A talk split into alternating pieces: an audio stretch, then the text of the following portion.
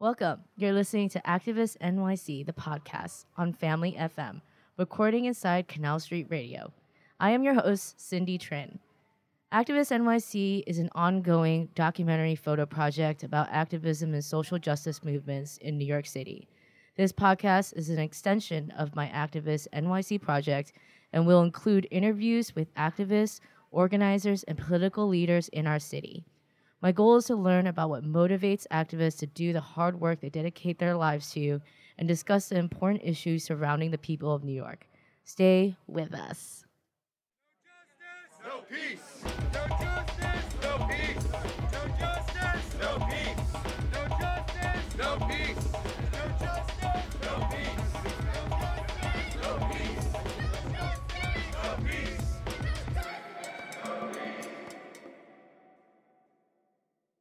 My guest today is Lily Walsingham from Sunrise Movement, a movement to stop climate change and create millions of good jobs in the process. They're building an army of young people to make climate change an urgent priority across America and the corrupting influence of fossil fuel executives on our politics and elect leaders who stand up for the health and well being of all people. They're ordinary young people who are scared about what the climate crisis means for the people and the places we love. They're gathering in classrooms, living rooms, and worship halls across the country. Lily is a 21 year old environmental studies major at New York University, and she's from Orlando, Florida. She organizes with both Democratic Socialists of America and Sunrise Movement. To survive, she hosts and bartends at Bareburger. Welcome to the show, Lily. Thanks for being here. Thank you for having me. Um, so tell me a little bit more about Sunrise Movement. Um, you know, I've been to an action uh, with Sunrise um, about a few months ago, I think outside of Senator Chuck Schumer's office in Midtown. Um, and I know that you all were trying to get him to sign on to a Green New Deal. And so I was wondering if you could dive into a little bit um, so that our audience can know about, um, first of all, what Sunrise Movement is trying to do and what this Green New Deal might mean for this country. All right, so first I'll lay out what a Green New Deal is. So uh, it's a big buzzword now since uh, Alexandria Ocasio Cortez kind of wrote it up. Um, there's been a lot of framework around it, especially with the presidential campaigns going on now. Um, the Green New Deal is a framework, um, basically laying out a transition to a green economy that is attempting to not leave anyone behind, which is super important because in so many uh, kind of movements before, people have been left out, especially in the environmental movement. So with the Green New Deal, it's kind of uh, taking into account that environmental racism is a huge problem and exacerbating all the effects people um, in frontline communities and communities of color are feeling. And it's uh, allocating resources specifically to those communities that need it most. It's recognizing that uh, coal, miner, coal miners and everyone who's in the fossil fuel industry will be losing their livelihoods in the next few years and we have to take care of them make sure that they are trained for new jobs um, it's making sure that we not only transition uh, to clean energy, but that that transition is just and isn't hurting, um, you know, not only communities of color, like I said, who have bared the brunt of uh, environmental racism, but also, you know, like the global south, who also uh, sees most of the effects of what's happening. Um, so Sunrise is really working to kind of promote the Green New Deal, to educate the public on what a Green New Deal is and how we can transition into a Green New Deal. Because when you hear like mass structural change, that's terrifying. That's to everyone who's listening to this, it's a, your way of life changing, and that's just going to happen. But we're trying to make that less scary. We're trying to help people understand that um, this isn't going to be the destruction of your way of life. It's going to be a transition into a new way of life where everyone can prosper instead of just a few billionaires. Yeah, and I think it's about really educating those people that are like from families of coal miners and the fossil fuel industry because from their perspective they're seeing it as their jobs are going to be taken away right so how are we going to educate these people like know like we can create new jobs. Like there could be new jobs with green energy. Um, what is Sunrise doing? Like I know like in Sunrise's about page, um, you know, y'all are going into classrooms and, and, trying to educate people. So, what are the kinds of um, you know methods that Sunrise is is doing to educate people about like green energy and new technology that could create new jobs? Well, we're out here protesting. You know, um, we're getting arrested. We're raising public awareness. We're uh, handing out literature. But also, another huge important part is we're showing solidarity with labor. We're attempting to go out there and befriend these coal miners, befriend the fossil fuel workers because they aren't the enemy. As much as uh, people want to pit us against each other, we're not enemies. We're going to have to work together for the same common goal. So, part of that education is so showing solidarity with these people who are going to lose their jobs, which is uh, a huge part of sorry, a huge part of what we're trying to do, especially with these mass movements. Um, and I know we've been a little lacking with showing support for labor, but that's a huge focus, uh, especially for NYC in these few uh, next coming months, is kind of being there to show solidarity because our words mean nothing if we're not there actively doing the work to help these workers transition into a better future. And that's also part of why we're um, so for a Green New Deal is because it lays out the infrastructure to uh, train people who are going to lose their livelihoods and possible new jobs. Um, to make sure that if they're earning $20 an hour, we're going to try and get them a position that's earning $20 or more. You know, we're making sure that there's no uh, gaps in how you can care for your family just because we're having to switch over to a green economy. I think that's that. See, that's uh, to me a big fighting point because um, what I see from you know the Republican conservative base is you know they're telling they're telling these people like, oh, you're gonna lose your jobs if we're gonna try to employ green energy, you're going to lose your jobs. You're going to lose your jobs. And everyone hates the sound of that, right? Mm-hmm. Immigrants are taking your jobs. Like environmentalists are taking your jobs. It's like, yeah. you know, it's like, so um, I think in order to really get like a mass base, like understanding, to understand like what a Green New Deal actually entails, um, it doesn't entail losing your job. No.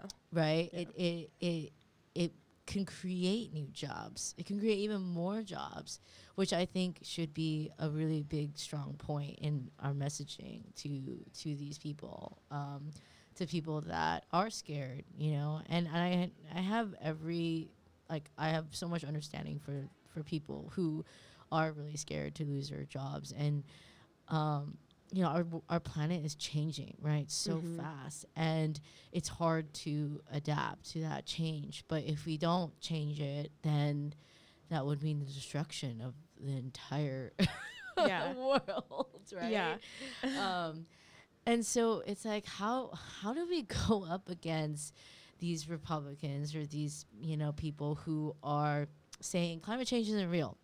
Climate change is a hoax um, you know, how, how do we go? What do we do to to you know educate people and to tell them like, okay, climate change is real. I mean, we're presenting all the facts, we're presenting science, but some people don't can't, can't understand that or like they don't want to believe it. Like, so how do we how do we get over this huge hurdle of trying to even convince people that climate change is real? So this is a very personal. yeah, this is a very personal fight for me. Um, half of my family uh, still does not believe in climate change, even wow. though they uh, lost their homes in Hurricane Michael, which is one of the, you know, first yeah. kind of uh, on our shores environmental problem we've seen past like Katrina and Maria. And um, you're from Florida. Yes, and I'm from Florida, and which is like hurricanes capital. yeah. And my grandfather even worked in the Fish and Wildlife Service for Florida. So I'm like, he's out in nature. He's seen these changes. And that's one thing that I've had to learn, um, especially as an activist, is that some people just aren't going to change, especially mm. with such a terrifying um, possibility, you know, such a terrifying future, some people are just aren't going to want to believe in it. And you know what? There's nothing we can do to change that. And like getting past that hurdle was the first kind of uh, challenge for me because you want you want to say no. This isn't an, something you can have an opinion on. This is facts. This is looking at the science. This is we've had like three of the hottest months ever recorded, and the, just this year, like we're past uh, climate denialism. But that's the thing. It's like we're past it. So just ignore those people. They're going to just there's nothing we can do to change their minds and they're just standing in the way. So if we try and work around them, if we say I'm not going to expend my energy on people who aren't even going to change, um, then we can actually put that energy towards people who are uh, maybe in the middle, people who don't necessarily understand. But if you sat down and had a conversation with them and showed some uh, effects of climate change, they'd be like, yeah, you know what? This is terrifying. I want to fight. Those are the people that we need to be focusing our energy on um, as much as you do want to call these people out. At this point, um, when I face a climate denialist, I just kind of go, no, no, I'm, I'm, I'm not even putting up with it. This is false. This is, you know, like climate change is happening. There's no other solution. I agree. I mean, I feel like sometimes like trying to fight with someone who won't ever budge on their stance, it's like talking to a brick wall, Mhm. right? And if they're gonna ignore facts and they're gonna ignore like reality, then I can't help them realize reality, right? Yeah. Like, um, I'm not, I'm not their their savior to do that. Um, s- but I, I, I want to go into what you just mentioned with your dad. So, how is that like at home? Like, you don't talk about it at all. You don't talk about the work that you do because your is your dad just very unresponsive and Actually, um, so the grandparents I mentioned are on my mom's side, and she's very different from them. She's all supported supportive of me. Um, whenever I send her articles or anything, she reads up on them. Um, she's talking about it in her classroom because she's a teacher. So my parents are super supportive, and I'm so thankful th- for that. But um, this has created a divide in my family. Like I don't necessarily communicate with that side of my family because there's there's way more problems than just climate denialism but that makes it hard when they can look at all the work you're doing and going like you're stupid what is this all for you know yeah. I mean, how did you? So then, how did you get into this work? Like, what brought you here, and and what brought you to Sunrise Movement? Why did you get involved with them? Oh, it's been a it's been a long road. Um, so, like I said, my grandfather was in the Fish and Wildlife Service, so my mom was also very into nature. Um, and she, we used to go out fishing in the woods in Sanford a lot, every, all the time, um, and we just enjoy being outside.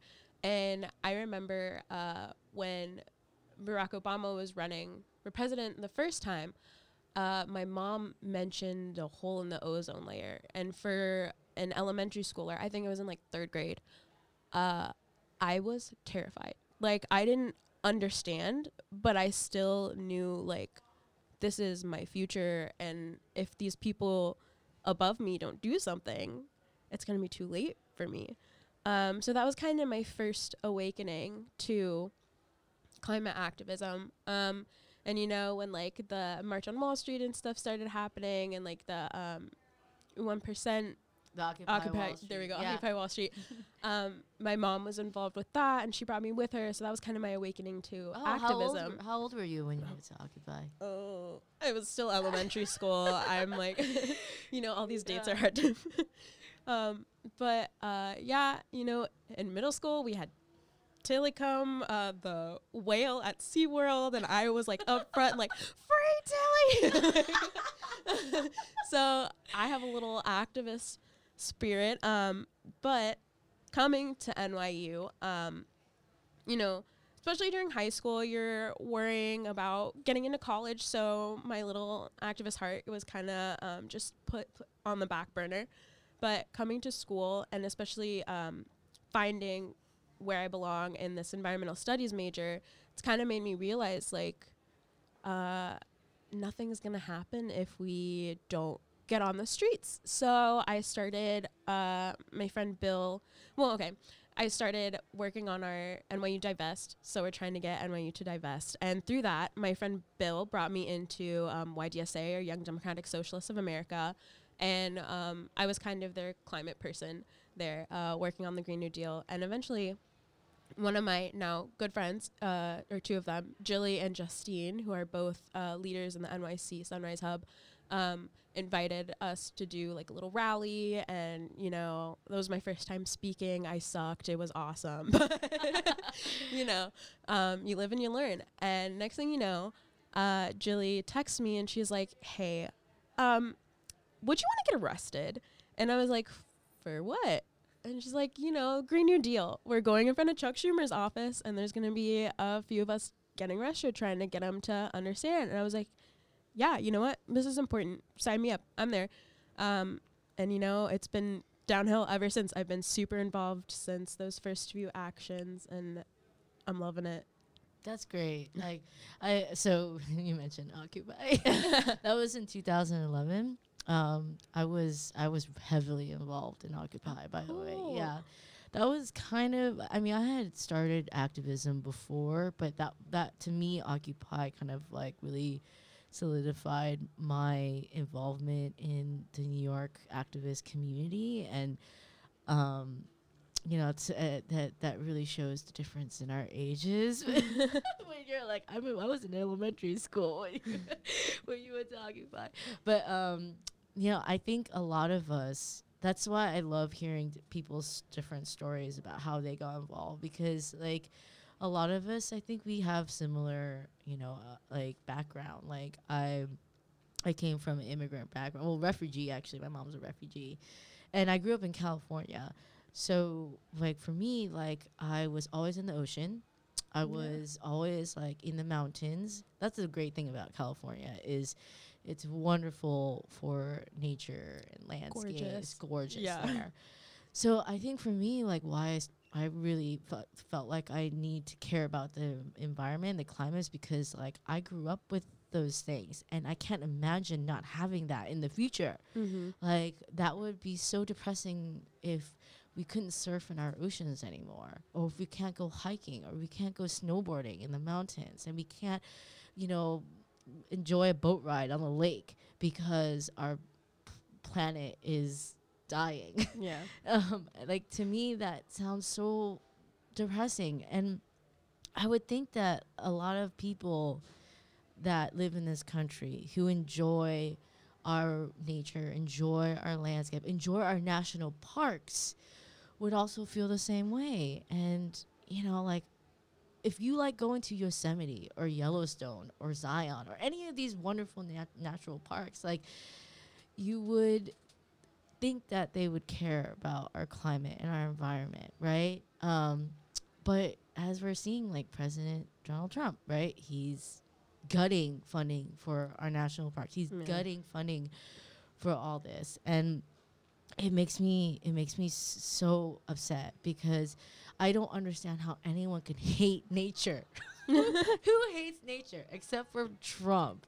And billionaires. Yeah, and billionaires who care only about money, right?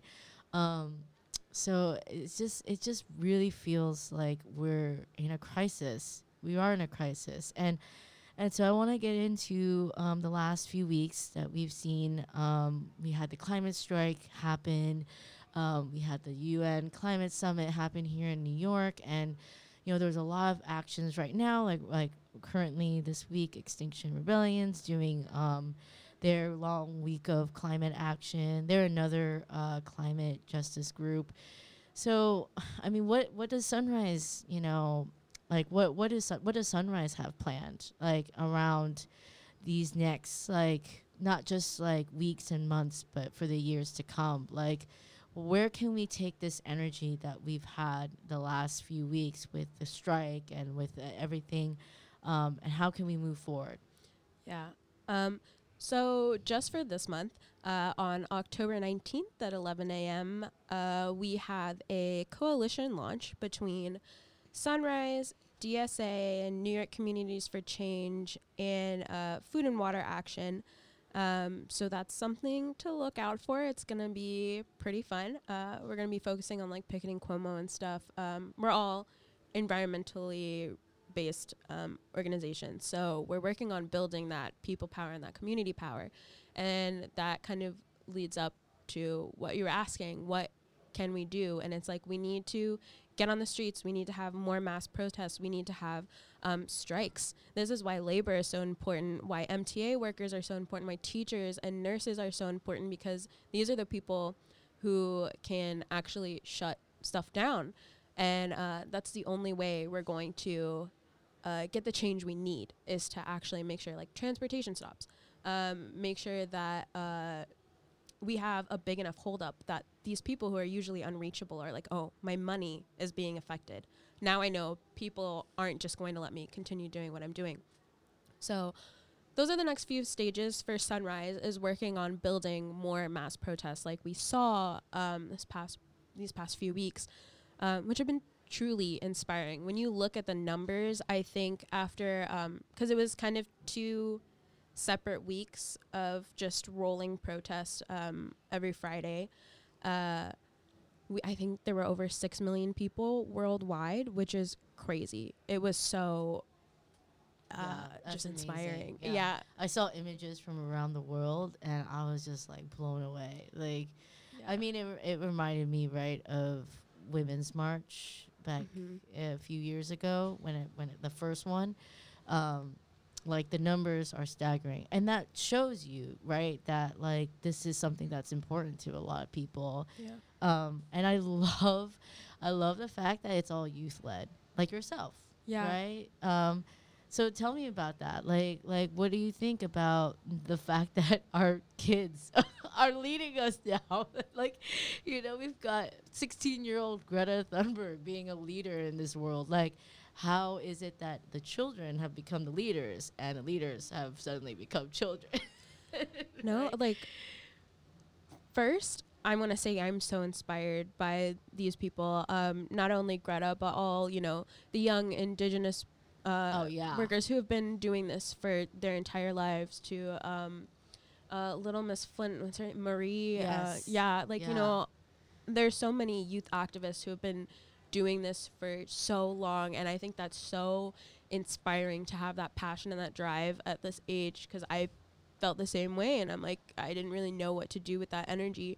But on the other hand it breaks my heart that we're having to force these kids not even having to force these kids but that the, these kids feel like this is their only option. They're having to fight for their lives. And I remember how depressed and heartbroken and just hopeless I felt as a kid and that was before we even saw that every prediction scientists made are not only being met but being exceeded uh, in uh, magnitude, I just that climate anxiety is real, and I'm so heartbroken for all of these kids who are having to go through that. And the worst part is that uh, people aren't giving us hope. Like, it's we've had to find hope ourselves. Like that's one thing. Activism really pulled me out of a dark place. Like I had no hope. I was oh, horribly depressed. Like even thinking about it, I'm like feeling an uh. But that lack of hope just makes it so much worse, which is why um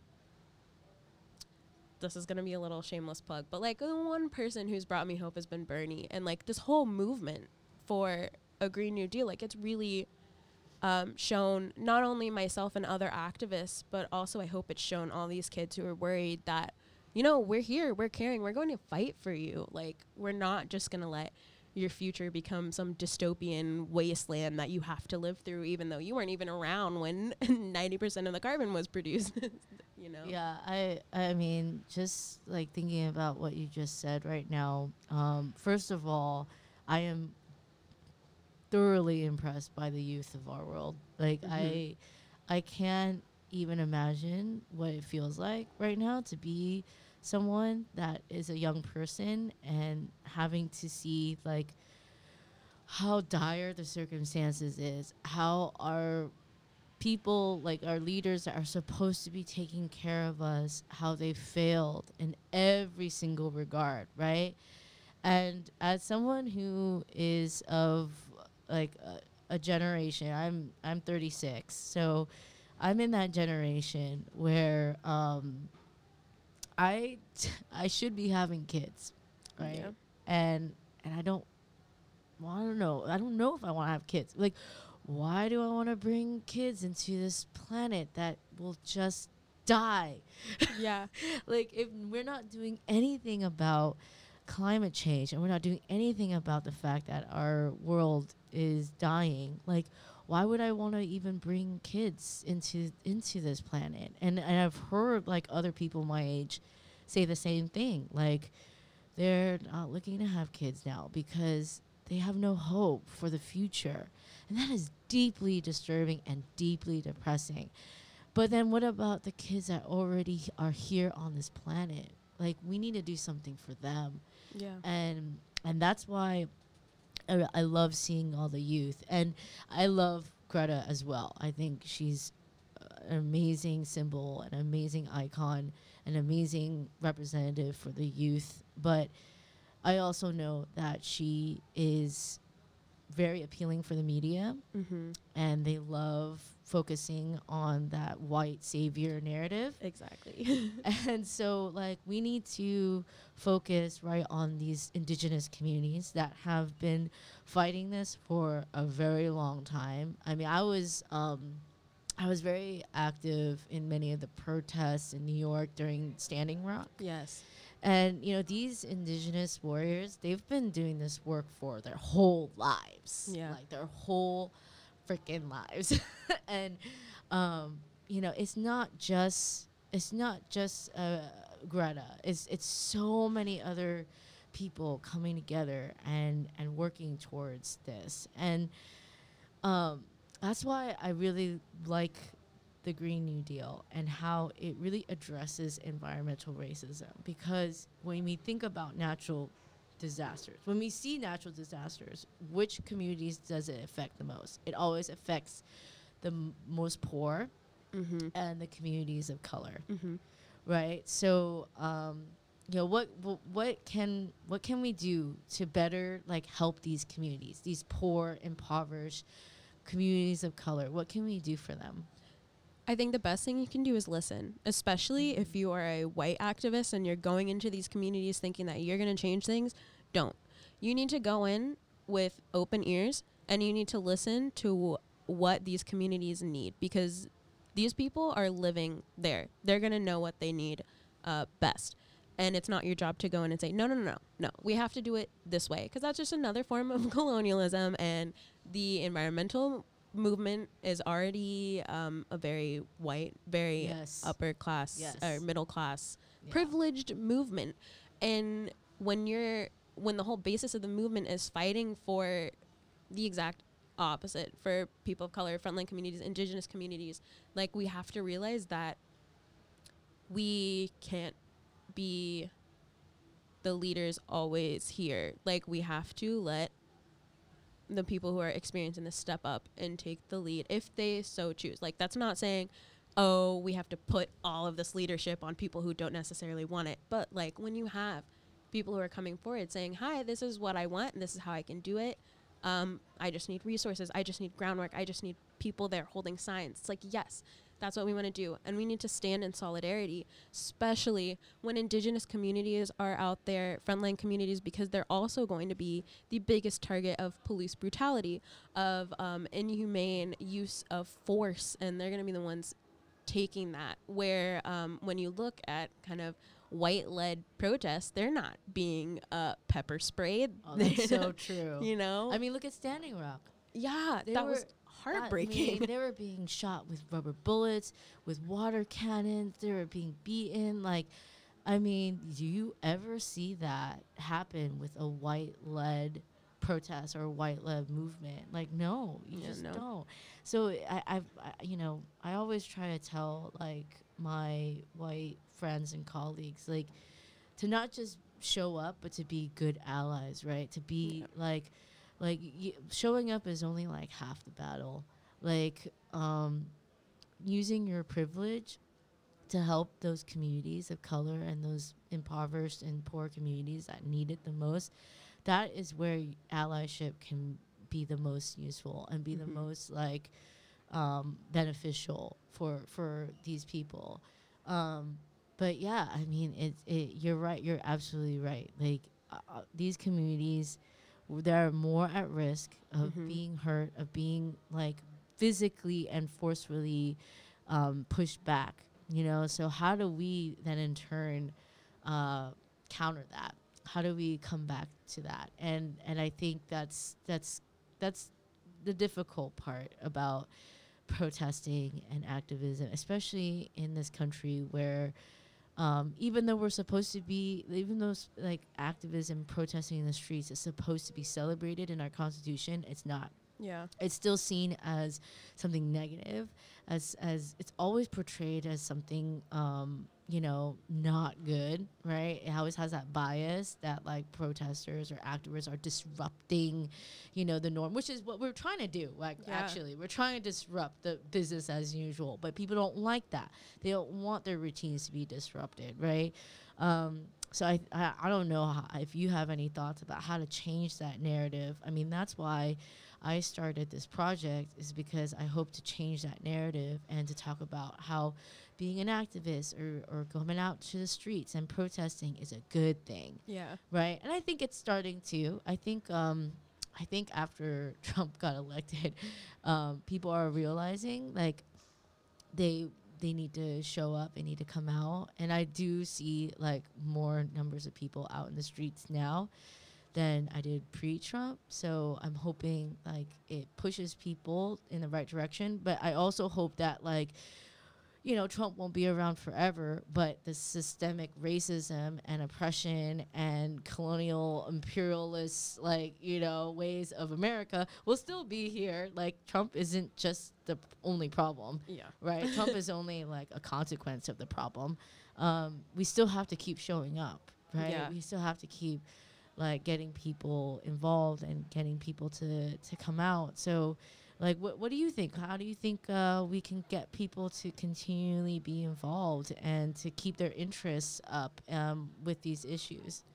Well, first we have to make activist spaces understanding spaces. So um, I know, and this is not uh, targeting out Sunrise or anything. It's just any national um, uh, organizing community uh, is not always going to be the most receptive place to learning to people who have not fully come to these conclusions. And we have to realize people are here because they feel a drive. Um, and it's almost our jobs as activists in these communities to take them in and go, Hi, um, I'm so happy you're here, but this thinking contributes to white supremacy. This thinking contributes to these oppressive systems that we have going on. And here's how they do that, and here's how we can combat it. And as an activist, especially if you are a white activist coming into these organizations, when somebody calls you out, don't get upset, don't cry, don't get angry. Say, I'm sorry. What can I do better next time? And you need to learn from that.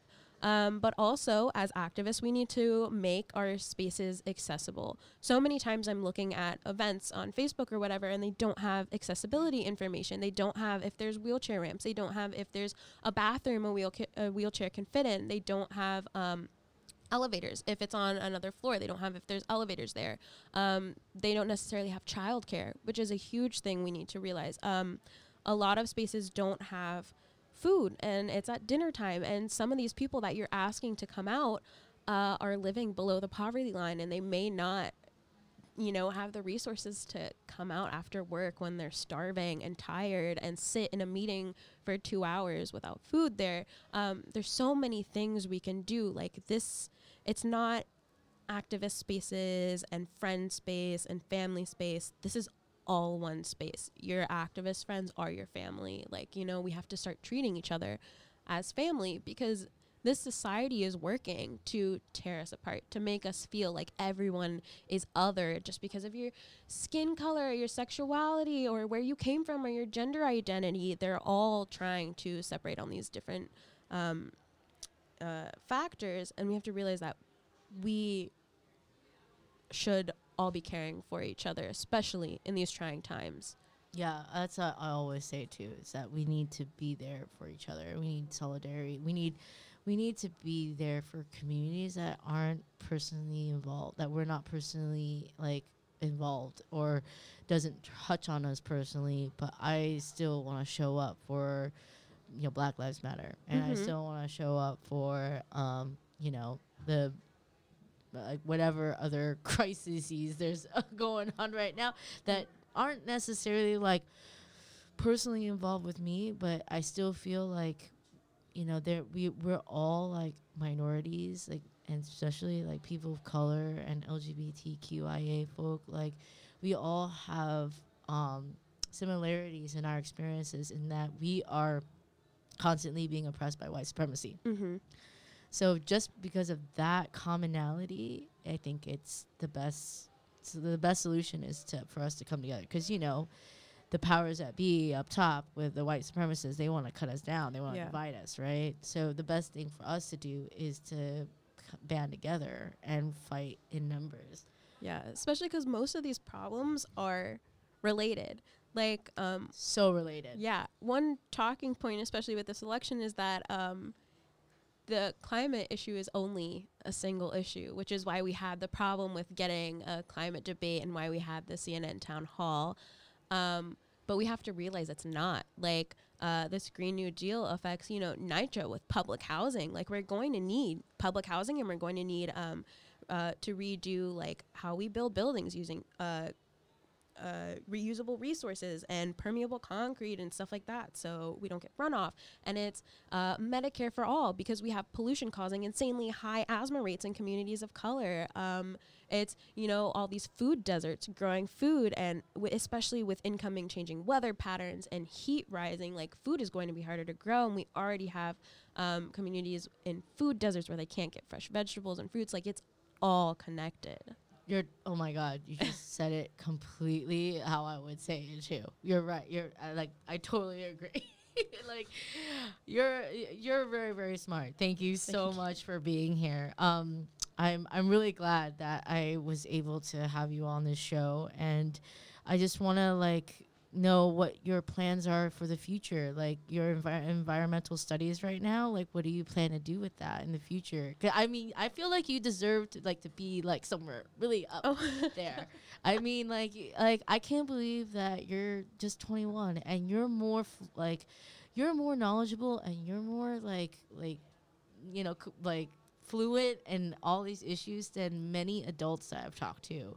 Um, so I just want to say, like, I really, really am like impressed by you and I'm really glad that you're here and you know I hope that like the re- like the other youth um that are in this fight are just as amazing as you um, so yeah so just like you know let me know like what, what so yeah what are your plans for the future what do you want to do with your environmental studies degree Well, first, I want to thank you for giving me a big head right now.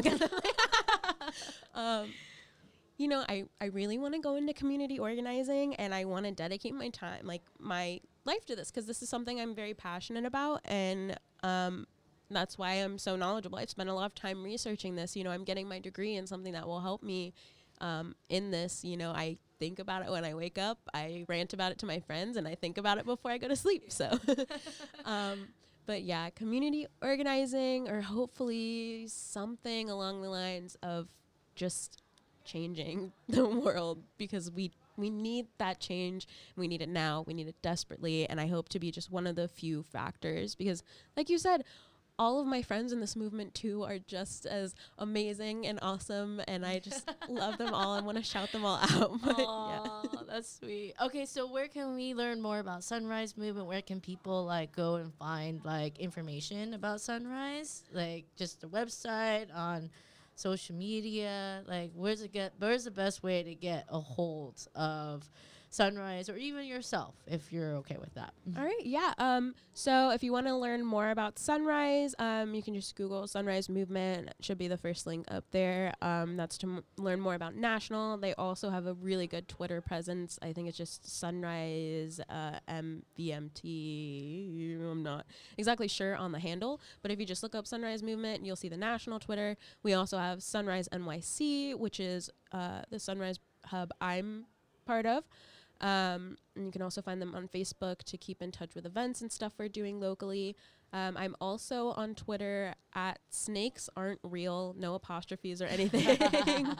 Just that. I like um, that handle. Thank you. Yeah, it looks like um so Sunrise Movement's like national website is just sunrisemovement.org and I think on their website they have um you know uh, a way to enter your email address so you can get connected to the movement and they have all their information about um, social media and where people can c- uh, reach out to them right Yeah. Thank you again so much for being here. I, I really uh, I really enjoyed our conversation. I'm really really now hopeful for the youth of this country, and I hope that um, the youth can continue this this movement and continue to drive it. So thank you again, Lily. Really appreciate it. Thank you for having me. Yeah, and thank you everyone for joining us at Activist NYC the podcast. Your support is much appreciated. Activist NYC the podcast is presented in partnership with Listening Party, the creators of Family FM.